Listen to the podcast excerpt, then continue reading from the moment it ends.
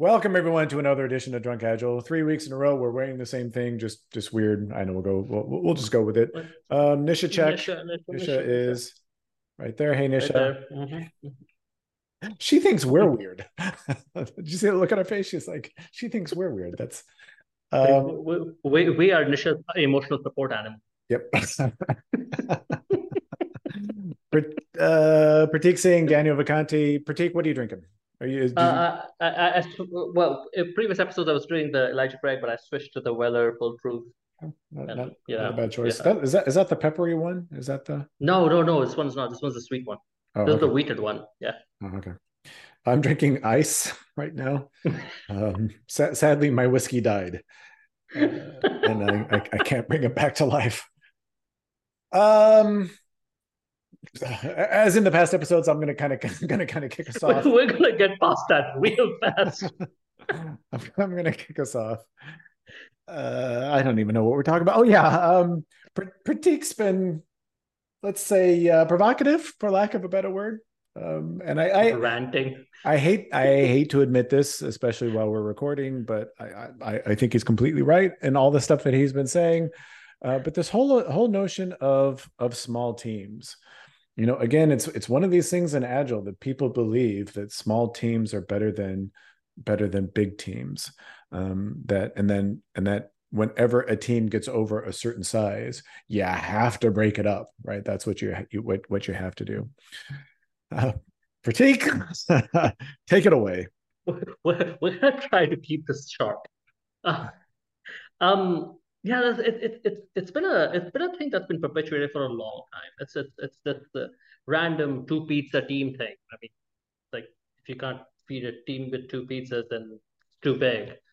Pizza night at my place, there's like three of us, and you can't feed us two pizzas, so that's a different issue. But um, ideal team size is between seven and nine, uh, all those things. Uh, I know Dan's been on teams. I have been on teams which were upwards of 30 people and they they they they worked really well. They worked in they were very agile teams. They were very uh, good at getting things done effectively efficiently and predictably. They, they were doing all those things. Um, as as as as, as in science it takes only one example to disprove a thesis. We have multiple of those examples uh, to disprove this thesis of small teams are better. Hmm. Should I just keep going, or you can jump in? Uh, you keep going. I mean, I can jump in. Whatever. Keep going. Go, go, go for it. Go for it, because I'm because I'm going to move somewhere else. Go for it. Okay. No, I, I was just, I, I uh, again, I was, I was just going to agree with you. Uh, some of you know the story. Maybe, maybe some of you don't. Um, um, but the the very first Kanban team, you know that that I was on, it it maxed out at uh, at somewhere around sixty people. I don't, I don't know the exact number, but it was some, it was one team, one team. And um, there are, there are pictures floating around of, of that team. And we were still able to get stand-ups done in less than 15 minutes. You know, we were still able to deliver product, like you said, predictably, effectively, and efficiency, uh, efficiently. Um, you know, there was, you know, at, at, at no point did we suffer from the fact that I can think of that we suffered we suffered from the fact of of that that team being too big. Um, the other thing I would I would add to that when you're talking about science, um, the I again apologies to people who I'm not saying you're I'm not saying by the way when we talk about Scrum I'm not saying if you're doing Scrum you're a bad person. I'm not I'm not saying that. Prateek's not saying that right? Uh, we're, we're just kind of taking issue um, with with maybe, maybe, maybe some elements of the of the framework. But the Scrum Guide actually says you know, that the ideal scrum team is, you know, should be. I don't know if it says it absolutely has to be, but it says it should be, I think, you know, t- 10 people or less. And then it says, I think it even actually says studies show that that that's that that's ideal but it doesn't cite any of those interestingly enough it doesn't cite any of those studies in the um, you know in the scrum guide um, and as as Prateek mentioned we both have hands-on experience that kind of invalidates that so Take us somewhere else, Prateek. What else were you saying? No, uh, uh, th- think about it this way. Think about think about everything that someone on at least a software development team, and obviously there are teams outside that have that, that have same issues.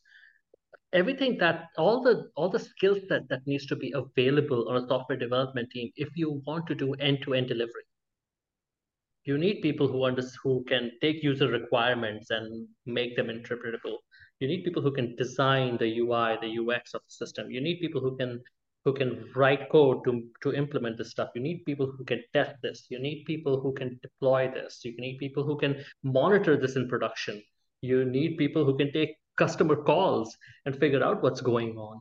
All these skills, well, I guess you need these skills, if not people. Uh, plus, you need backup for each of these skills. So that if one of those people is out, we're not that doing that with seven people, uh, unless you are very limited in your scope, uh, that that I believe in in the modern software development world is almost impossible to do everything end to end and deliver value end to end with just seven to eight people. Well, I just think it's funny that you know you know, even rugby, where the term scrum comes from, is not played with 10 or less people. Right? And I know I'm not the first person to say this, right? But somehow we can talk about scrum with a, with a straight face that say, you know, scrum team should be 10 or less people when rugby is not played with yeah in fact, I think there's some flavors of rugby that are played with significantly more than than ten people. So yeah, and and, and probably the most uh, successful and revered teams in the world are are the armed forces, and the the, the, the, the they organize themselves in a lot more than than seven to eight people groups. Um, but here's the, the, the, what what makes this worse though. I, till now we've talked about yeah you need more people, but actually having small teams in my my experience is harmful for overall agility that that's probably the bigger problem the bigger problem is that if you have let's say let's say you have a hundred people a hundred people organization and you believe that should be small teams so you're like okay i'm to create teams of 10 even on the large side 10 people uh, on average 10 so you've created 10 teams now these 10 teams have to coordinate with each other you grow, you grow to 200. Now you have 20 teams that have to coordinate with each other. As opposed to if you had, you know, teams of 25 people each, that's eight teams coordinating with each other instead of 20. So all the same problems that you were trying to avoid for the team, the coordination cost, are now for the organization. So yeah, sure, you've become pretty agile in your little bubble, but overall, the organization has become less agile. And we have always talked about how the real solution is working on fewer things, not having fewer people. If you just focused on the thing that will actually help you, that Dr. Little tells you will help you, which we've proven for years will help you, which is lowering the number of items in progress as opposed to lowering the number of people on the team, you would have gotten probably better results.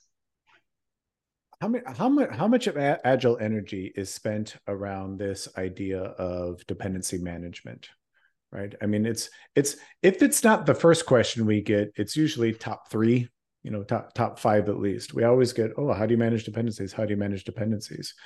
And i mean with a straight face for the most part we say you don't, don't. right? You you eliminate them but if you think about the most popular agile frameworks that are out there especially the most popular scaled agile frameworks that are out there they're built around this idea of managing dependencies. They're not built around this idea of eliminating dependencies. And one of the one of the absolute best ways to eliminate dependencies i mean by, by definition a dependency occurs when as Prateek was saying you have a skill set that is not on your team and now you you have to rely on a, you know a skill set that's from another team to be able to fill that gap that you you have one of the best ways to solve that problem is just make the teams bigger. I mean, why not? I'm not saying that's the only way to solve the problem, but it's it's one of the best, right? Yeah, and and also I I do want to make this point that it's it's it's not necessary that larger teams are better. If you do have the ability to deliver value to your customers in this in uh, independently without any dependencies, with the teams of five, six, seven people, great. What matters is flow of value to customers. But if you see that the flow of value to customers is not happening, well, you have options. You don't have to stick with the dogma. You have the uh, opportunity, the ability to say, this seven people team is not working for us. We're constantly depending on three other seven people teams. Can we form a 28 people team that can just take care of everything? Um, so we we uh, we, we said we were going to make this a, a, pretty quick hitter. I mean, you know, I, I, I think we would just keep going on. If, if I was going to keep going, I'd keep going on ranting and, and repeating myself.